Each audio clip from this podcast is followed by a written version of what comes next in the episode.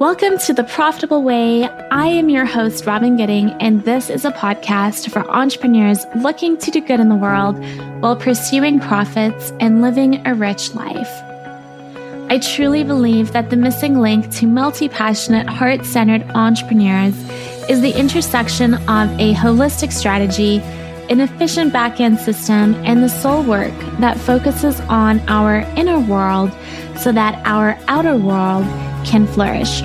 My clients have quit the cubicle, moved overseas for the digital nomad life, more than doubled their income, and expanded their lives using my signature framework that integrates strategy, systems, and soul. If you're looking to clarify your strategy, structure and optimize your systems, and amplify your soul work, you are in the right place. I promise to relentlessly support you making money online, doing what you love, so that you can live your version of an epic and rich life. Today's episode features an incredible, incredible woman.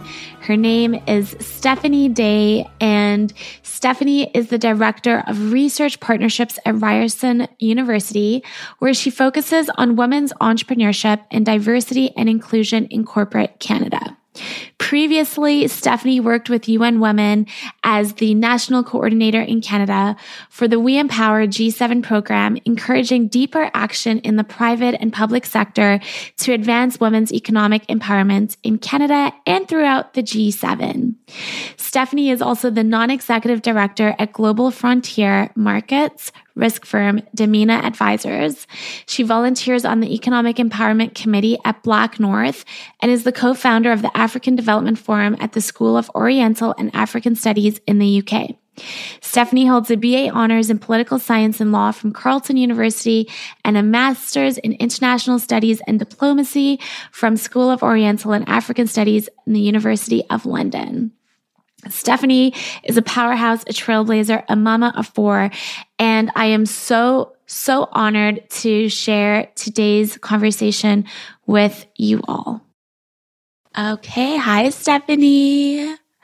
Hi, good afternoon, Robin. How are you? I'm good. Thank you. Thank you so much for being on the show. It is such a privilege to be able to talk to you today and I'm really excited for my community to connect with you and your beautiful wisdom. I wish they could see you right now because your traditional headrest is so beautiful. What is the name of that? Thank you. This is actually kente. So, um, both my parents are originally from Ghana. So, this is kente cloth. It's a very traditional cloth, uh, very well known actually across Africa, but very much so across West Africa and yeah. originally from Ghana. I love it. It's and woven. Thank you. So, so beautiful. Um, right. So I don't even know where to begin this conversation because you are just so incredibly um, multifaceted, amazing. You've done so many cool initiatives and projects, and there's a million things that we could talk about, I'm sure. So, why don't we start with the very beginning and could you briefly maybe share what you wanted to be when you were younger, who your role models were, and how you kind of got started in the work that you do now? Sure, that is a very good question. So, when I was younger, I um, I wanted to save Africa. I wanted to be in international development, and I remember I remember very clearly in high school, um, one of my um, teachers taught us about the Rwandan genocide. And it was that teaching, I did a paper on it that I said, like, no, this is not okay. I was very concerned about how uh, the world dealt with the genocide and what was happening in Rwanda. And from then, my interest was piqued, and I said, no, international development. That's it. That's where I want to be. Um, and that's what I tried to focus on. But um, you know, life has a way of throwing you curveballs and you kind of get into different things. So, but it was international development. That's where I wanted to be. And uh, role models, it was people who were close to me. It was my dad, for instance. I grew up with my dad um, and my brother, and my dad has always been a very strong role model in my life, doing what he has to do to take care of the family. And I've just always admired him for that. Mm, amazing. And when you wanted to get into international development and you say life took you on a different path, how, like, what was that path? Where did you start? Yeah. So, I mean, I was focused on international development. I eventually got a job with the government uh, in the Foreign Affairs Department as a passport officer. Wow. And um, I was so excited to finally, you know, get a government job out of university. And I thought this was great. And then I ended up crying in the bathroom every single day. And I was like, I can't do this. You know, like, this is not for me. This is not what I mm-hmm. wanted. Um, and then I went to um, London, England with my girlfriends and we had a trip and I was like, I, I'm I'm gonna go to England. Like I gotta figure out a way to get there. so I applied to school and I did my master's there in international studies and diplomacy. I chose that program particularly because there was a very practical element of it. We went to Geneva for a week where we got to meet with different international institutions. Um, and again, my love um, and admiration for international organizations just totally blossomed. Long story short, um, after going to London, I got married and I had my first child shortly afterwards. And then I was home. Yeah. And I was like, okay, this is this is different. this is different, not exactly, you know, what I had planned or what I had expected.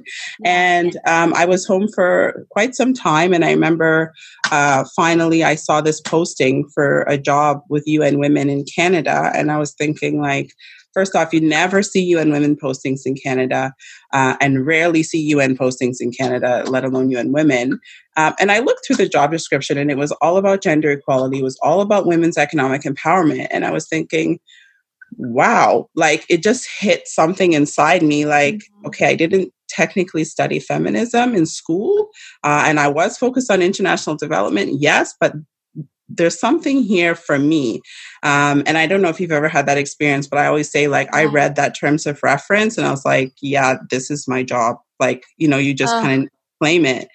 And I applied, and the rest is history. And I mean, it was truthfully a learning experience for me because, as I said, I didn't maybe have all the theoretical knowledge um, mm-hmm. and know some of the arguments. So I had to come up to speed very quickly um, on, you know, what's happening in the ecosystem, who's who in the ecosystem. Um, but at the end of the day, I just genuine, genuinely connected with the issues. You know, there's the the basic concept of women's economic empowerment. I said, yeah, uh, that's what I want to do. That's where I am. I just got goosebumps listening to you because it's like that that was just your moment. Yeah.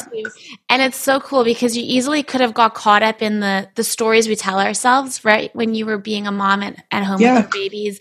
Like it's not gonna happen for me. Like yeah. what's my career trajectory gonna look like? Did I give up my dream? Like all of that stuff, right? And you know, it's so interesting because even now, mm-hmm. um, four kids later, working in the ecosystem every day, I'm still trying to make it work. And it's like one of the things that keeps coming to me. And I know when I was younger in university and when I got out, I always felt like, you know, young women, you have that dream, you can have it all. Mm-hmm. And I know me and my girlfriends, we never wanted to give up that dream. Like we yeah. never wanted to give up that dream. So like you say, I could have got caught in the loop, like the dream, it's not true. You know, yeah. like it's not possible. You can't have it all.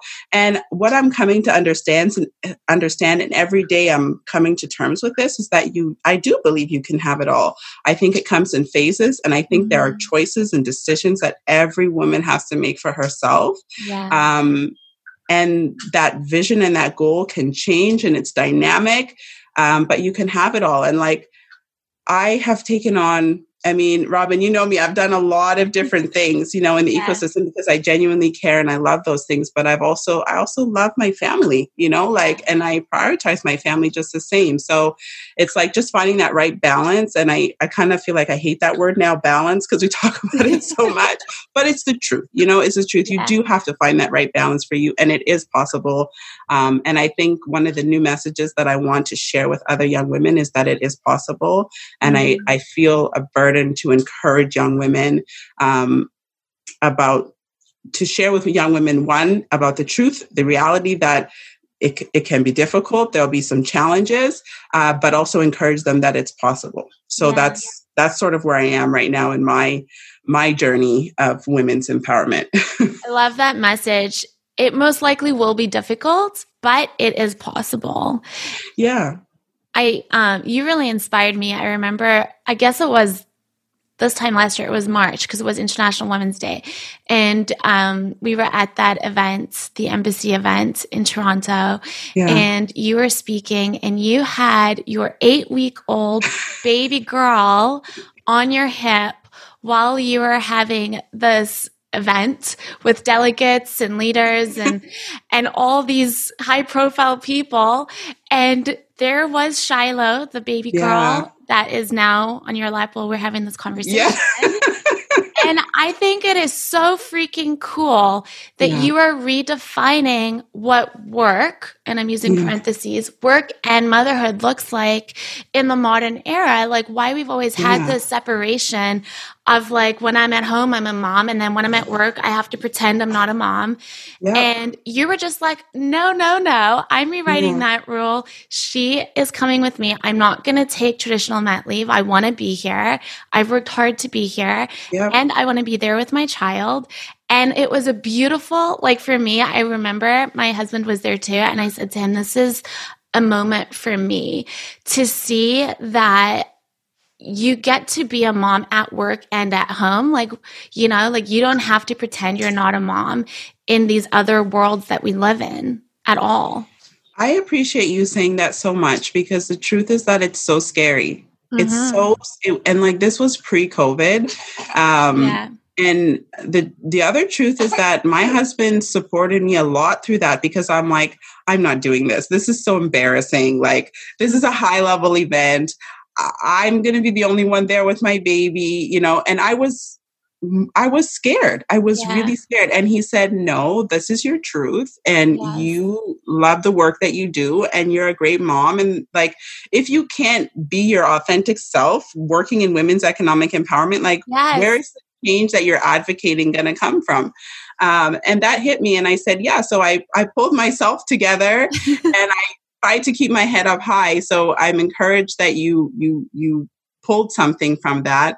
And I, the other thing I wanted to say on that is that, like pre-COVID, it's true we, there was a huge separation. Like mm-hmm. you know, you put on your face, you put on your hair, and you leave your private life at home, and you come and you're super professional, and everything is clean and nice, and yeah. and that's not true, and that's not authentic. And you know, and then COVID happened, right? And pre yeah. pre-COVID like we need flexibility you know we were pushing for all these things to support women to mm-hmm. to make the choice at least just have that choice if you want to work but you need flexibility or you, you need extra support like it was just about for me anyways having that choice and um then COVID happened and everything changed. And all of a sudden, all the excuses that corporates were saying that we can't be flexible, we don't have the technology, well, all of a sudden it magically appeared and people were bringing their authentic selves to work. Mm-hmm. You know, like mm-hmm. Robin saying, I'm here, I've got my traditional head wrap on. And like I wear this all the time, but maybe I wasn't ready to wear it outside of the home at the beginning. But now it's like you see people coming with themselves. You see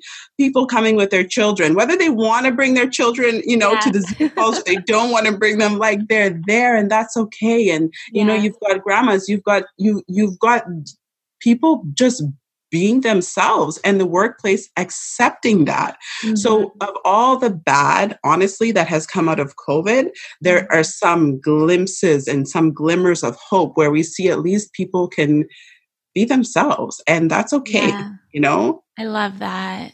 I love seeing uh, the Zoom, like the men on the Zoom meetings the stuff that goes viral, the videos that go viral because their kids come in or like their their kids bring their underwear in the the, the camera, whatever it is, and it's like, yeah, like we're also humanizing men as dads, yeah, right? Totally. Totally. And I think I remember Isla was about 15 months old when I was working downtown Toronto and I had spit up on my on my dress yeah. and I had to go to a meeting and I was so freaked out like oh my gosh like I look like a mess I'm unprofessional yeah. and I just called it out at the boardroom and I said yeah. I have a 50 month old. She spat up on me on the door. I am so sorry, but I am here. Yeah. And, and, you know, and it was like this moment of like, okay, maybe we get to be human. Yeah. right? Like, let's just be human it's a, a huge, moment. it's a, I feel like it's actually a huge exhale. And mm-hmm. it would be so mm-hmm. sad for us not to bring this into the future, you know, into the I next agree. stage of recovery, into as people start returning to work. Like we we we need to maintain that um, honesty i think you know yeah. in the workplace where it's just it's okay to be yourself it's okay to have kids it's okay to yeah. have a grandparent you need to take care of you know it's okay to take some time off because you just need to step back from work you know mm-hmm. like that it's all okay you know like even that just on the mental health um I remember the government had a bunch of supports for people and I know women obviously were taking on so much more of the care work prior to COVID, and then that tended to increase during COVID. Um, and I know so many other women who were like, I just can't do this. Yeah. They're like, I can't do work. I can't take care of the family. I can't do, th-. and, and um, so one, one side of that is that, okay, it's okay to just step back and say like look this is too much for me and i can't do this and you're you know prioritizing your mental health. But two, I think also when those conversations happened in the home, like we're saying, it also humanized men. Yeah. Men were realizing that, like, um, or the other parent was realizing that they need to step up, like, yes. they need to help out. Like, it, it just didn't make sense. We're all at home here on our Zoom calls. And why do I feel like I have to tap out? Yeah. It doesn't make sense, you know, like it just didn't make sense. So I think the other parents were like, you know what, this is our family. We all need to step in here. It's not just you, it's not just mm-hmm. your responsibility. So it's been it's been an interesting journey. COVID has been really interesting. I agree. My husband has always worked a lot. He's a pilot and he hasn't worked since I think March of last year at all. Wow. And so he's been fully off work at home and he I swear to God, he like bows down to me now. like, this is so hard. Yeah. All the things that he was like always, you know, flying and having layovers yeah. and working overseas.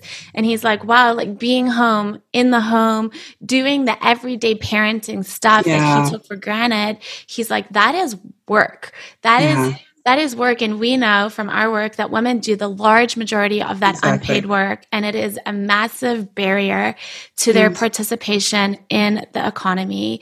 Totally. What do you think systemically and structurally in our economic systems needs to change moving forward? And maybe it started with COVID, but you would like to see kind of continue. Yeah, I think definitely is sharing care. Sharing care responsibilities is a yeah. huge one.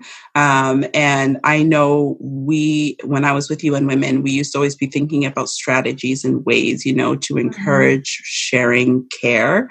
Um, and one of those uh, in the corporate setting that always resonated with me was, and I know how important it is to get buy in from leadership. So, one of those strategies was, for instance, just hearing um, male leadership say that I'm taking time off for my kids. Yeah. Or there's a really fantastic um, study out of Deloitte. Um, and they talked about men um, taking maternity leave, for instance, mm-hmm. and, or maternity, paternity leave. And like just the simple out of office message um, that they would put in their email saying, Oh, I've taken a few weeks off for paternity sets the tone that it's okay because we can have all these great laws, but if nobody takes advantage of them, it doesn't matter. So it's really also about like shifting workplace culture. Mm-hmm. And that comes from the top. That comes from leadership saying that, yes, it's okay. And also being that example by also taking that time, by also leaving early to pick up your son or your daughter or, mm-hmm. you know, mm-hmm. whatever be the case. Um, so I think those are some of the things that need to change. Uh, flexibility for me is also key.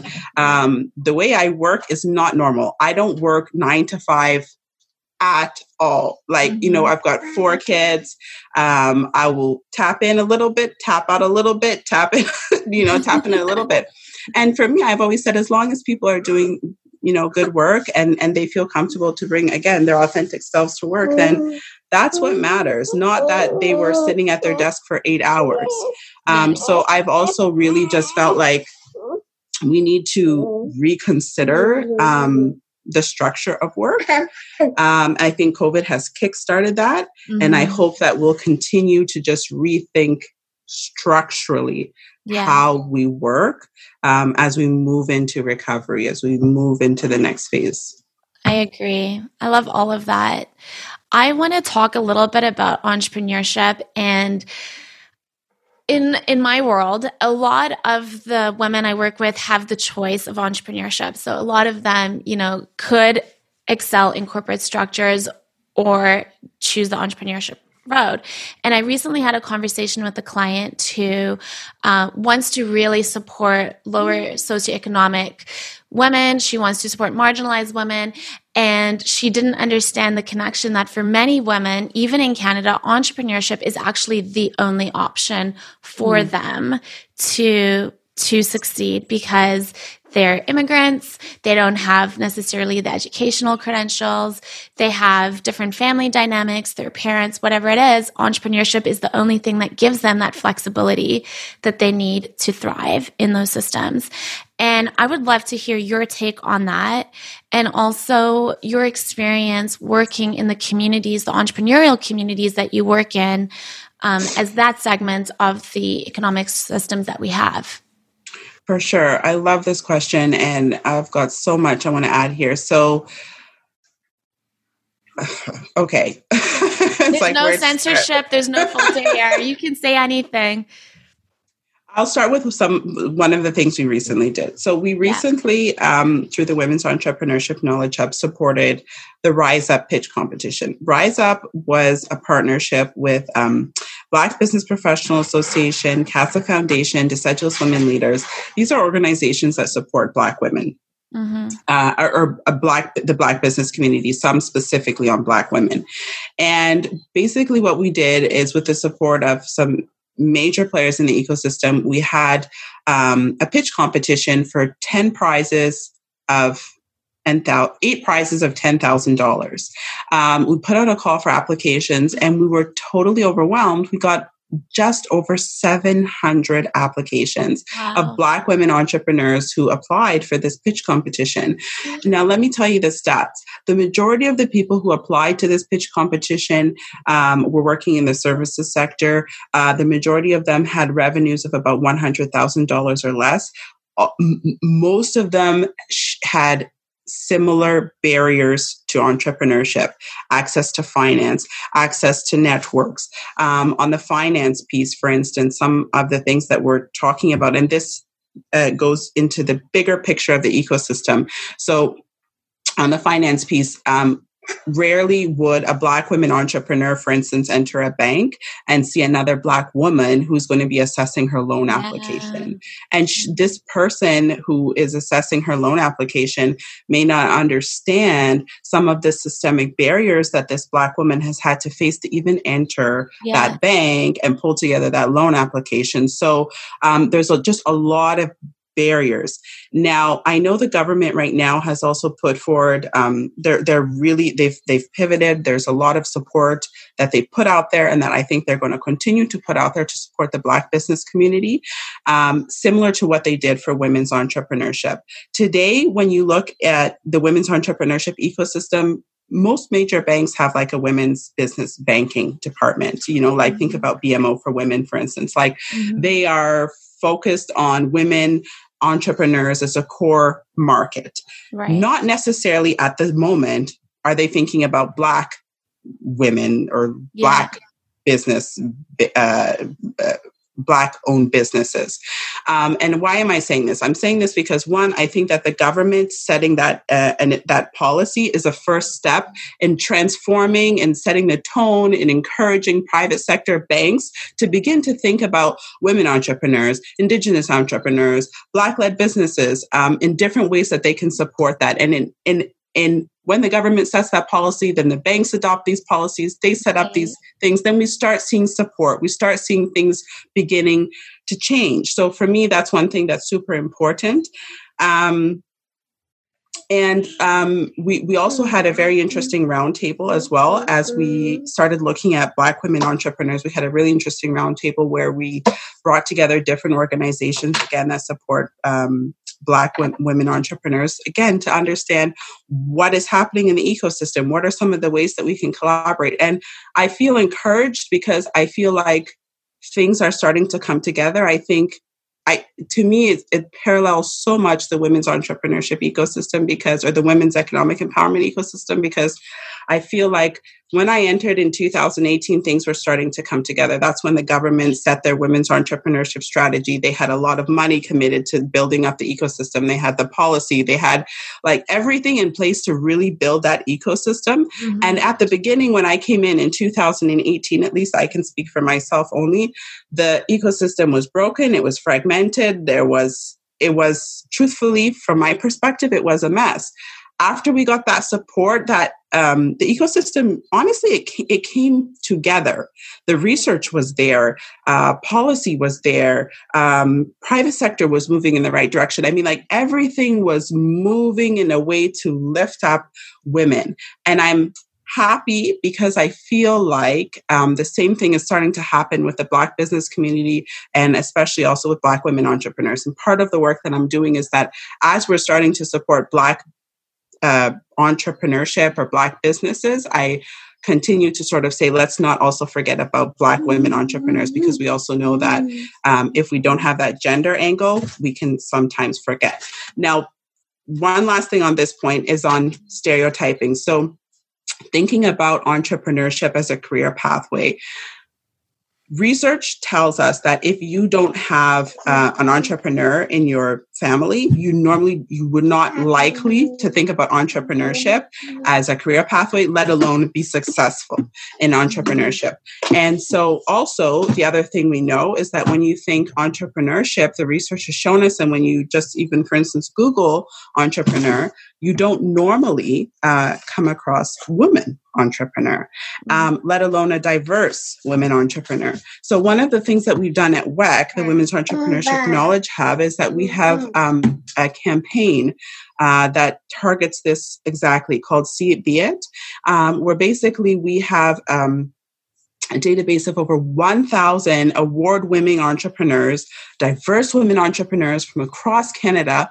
to show that we are fantastic women yes. entrepreneurs. I mean, we are fantastic entrepreneurs. And the point here is just to, is really to encourage people to encourage women, one, to think entrepreneurship, and two, to know that there are other role models who we can mm-hmm. look to for advice, for guidance, to see how they've done it, how they've overcome these barriers, so that we can be successful when we do take up that mantle of entrepreneurship. So, um, that's a long answer to your question. It's but, a beautiful answer. Yeah. I think it's so wow. You said so many things there that really hit it home for me. Um, one, the visibility piece is so essential.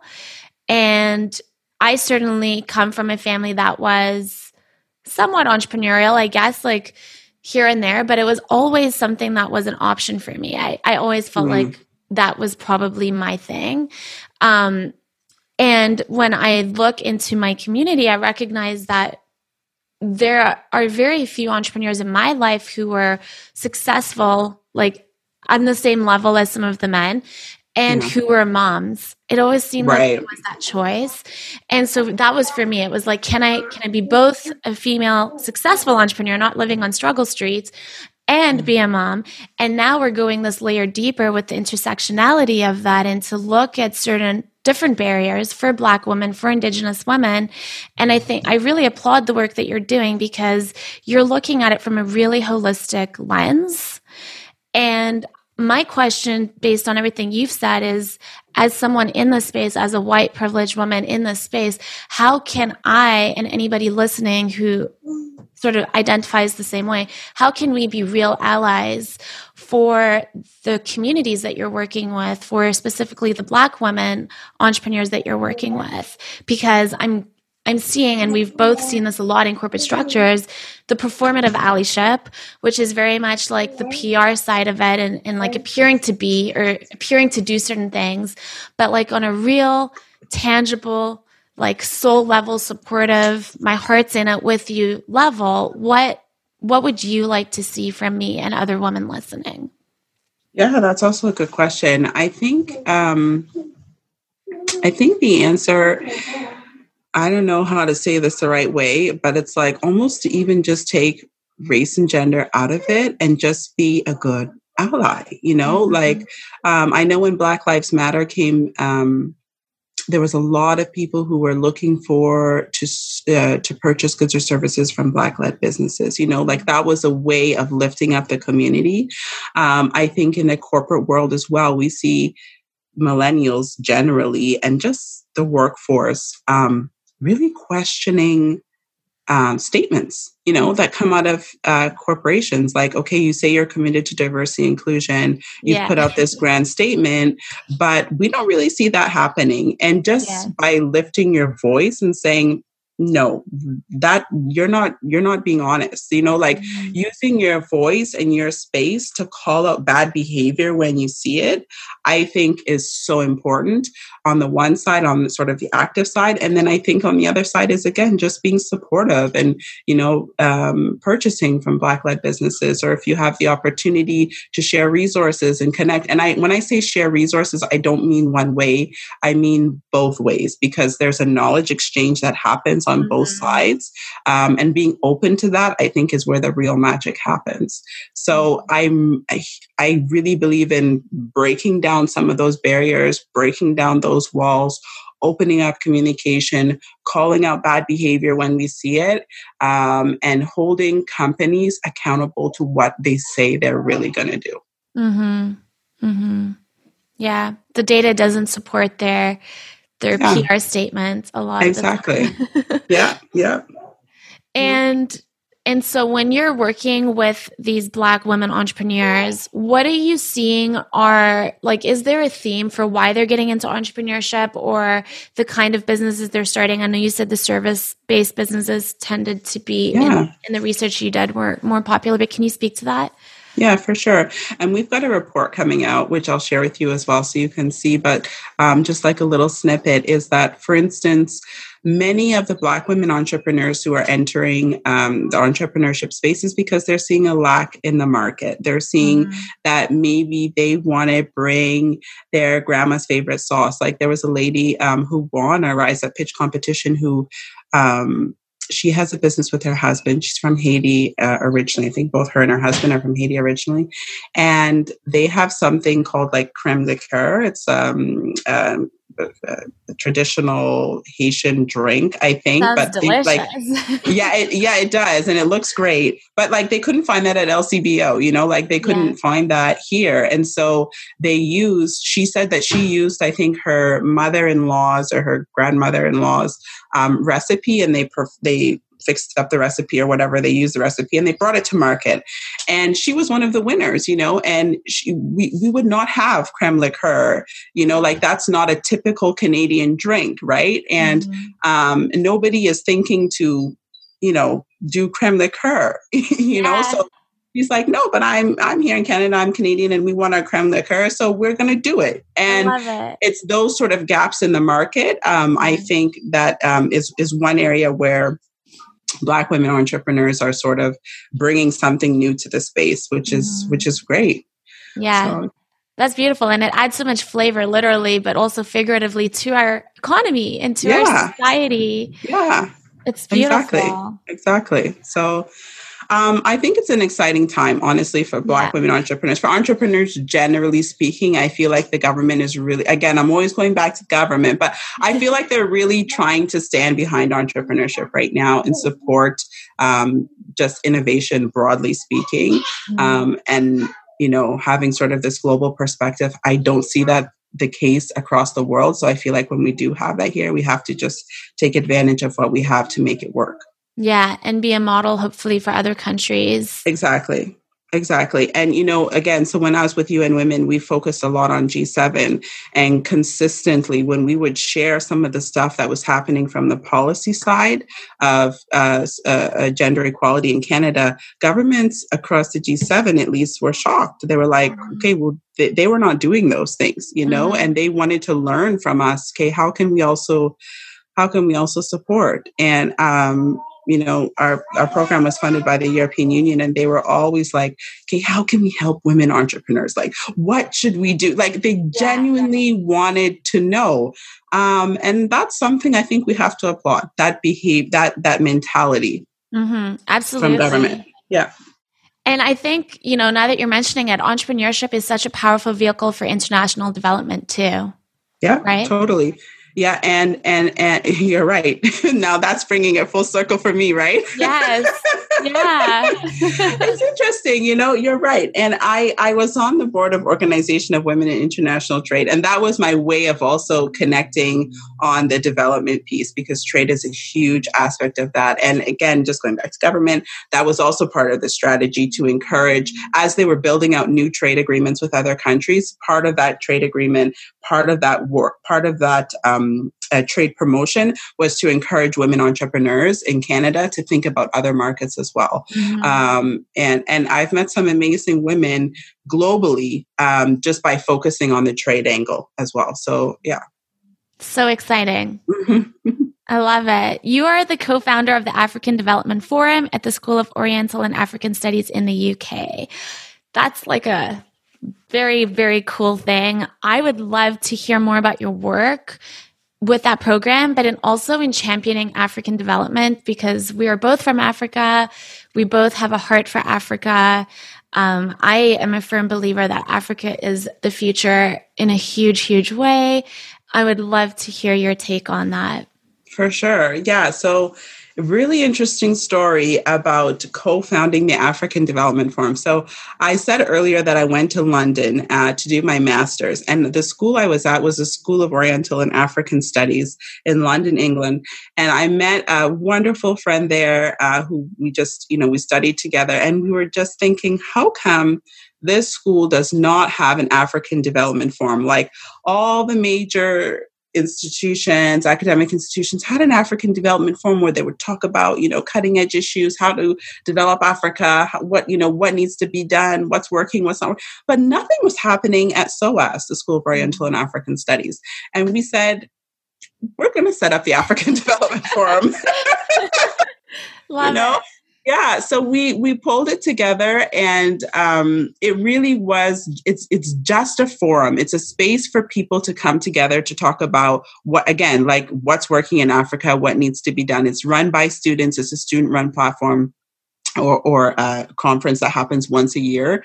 Um, and for us, I think it's just a nice legacy that we left behind. Um, mm-hmm. You know, so as for me uh, gave me so much, and um, it's a way for us to to give back. I think as well to the community, to um, the discourse as well on African development. And um, the last thing I want to say on Africa is that so I was born in Canada. I was born in Saskatchewan. Both my parents are from Ghana, but um, you know, going to race and identity, I grew up I'm you you can't see me, but I'm using uh, quotations as yeah. Canadian. I grew up on the prairies and I watched Little House on the Prairie. Speaking of which, you know, like I truthfully, I had a very non, let's say, African identity. But as I grew older, I felt like I really wanted to connect with Ghana. Uh, that's where my parents are from, and I wanted to know about it. And I think that uh, in Canada, Canada is fantastic. You know, it's multicultural. We have so many different people here, so many opportunities to learn about the world just through our own neighbors. Mm-hmm. Um, but I feel like it's also important as um, for me anyways um, uh, to just have also a good understanding of Ghana, my mm-hmm. culture. Um, and I reconcile the Ghanaian culture with the Canadian culture. And I think so many um, Canadians probably also do the same here.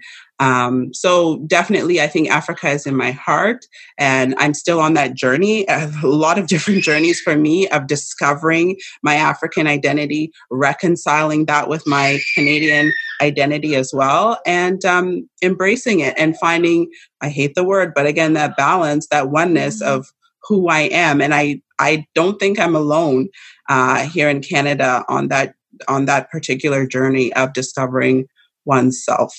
Yeah, that's a really beautiful way for for you to share that because I read a stat that said that many first generation Canadians feel this duplicity within themselves because even though they were born into Canadian culture, they went to Canadian schools, all of that, ultimately they were raised in homes that were infused with the culture of their parents. They were infused with the culture of their ancestors.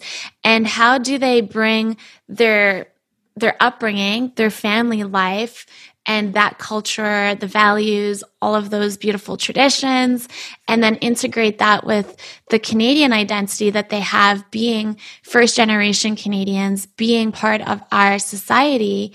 Um, as kind of holding both of them. And I think you're a beautiful example of not having to choose, allowing all of you to be present and celebrated and for you to choose what identity you lean into more anyways, regardless of your place of birth.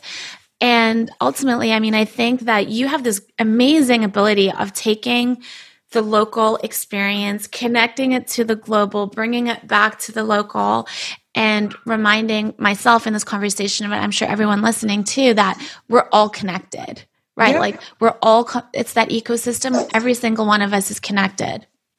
And it goes also back to, you know, this idea of authenticity and just mm. being able to be yourself, woman, man, African, Canadian, like whoever you are coming to terms with who you are and being comfortable in your skin and being comfortable to bring that self to work if it's the work you want to do or you don't want to work like whatever it is that you want to do just embracing yourself knowing oneself embracing oneself and accepting other people as they also embrace and accept themselves I think the more you do it for yourself, the easier it is for you to do that for other people, right? Because you're just not threatened whatsoever by them being so comfortable with themselves. Yeah, exactly. Exactly. So definitely a journey. Yeah. And uh, yeah, I'm still on it, still figuring it out. I don't think you ever arrive, right? Yeah. like um what's that book? The Alchemist. Yeah, exactly. yeah, hundred percent. Yeah. What do you know that, like, without a doubt, that you wish you did not know? Hmm. Maybe Shiloh has something to say too. what do I know that I wish I didn't know? I don't think I can say it on the podcast.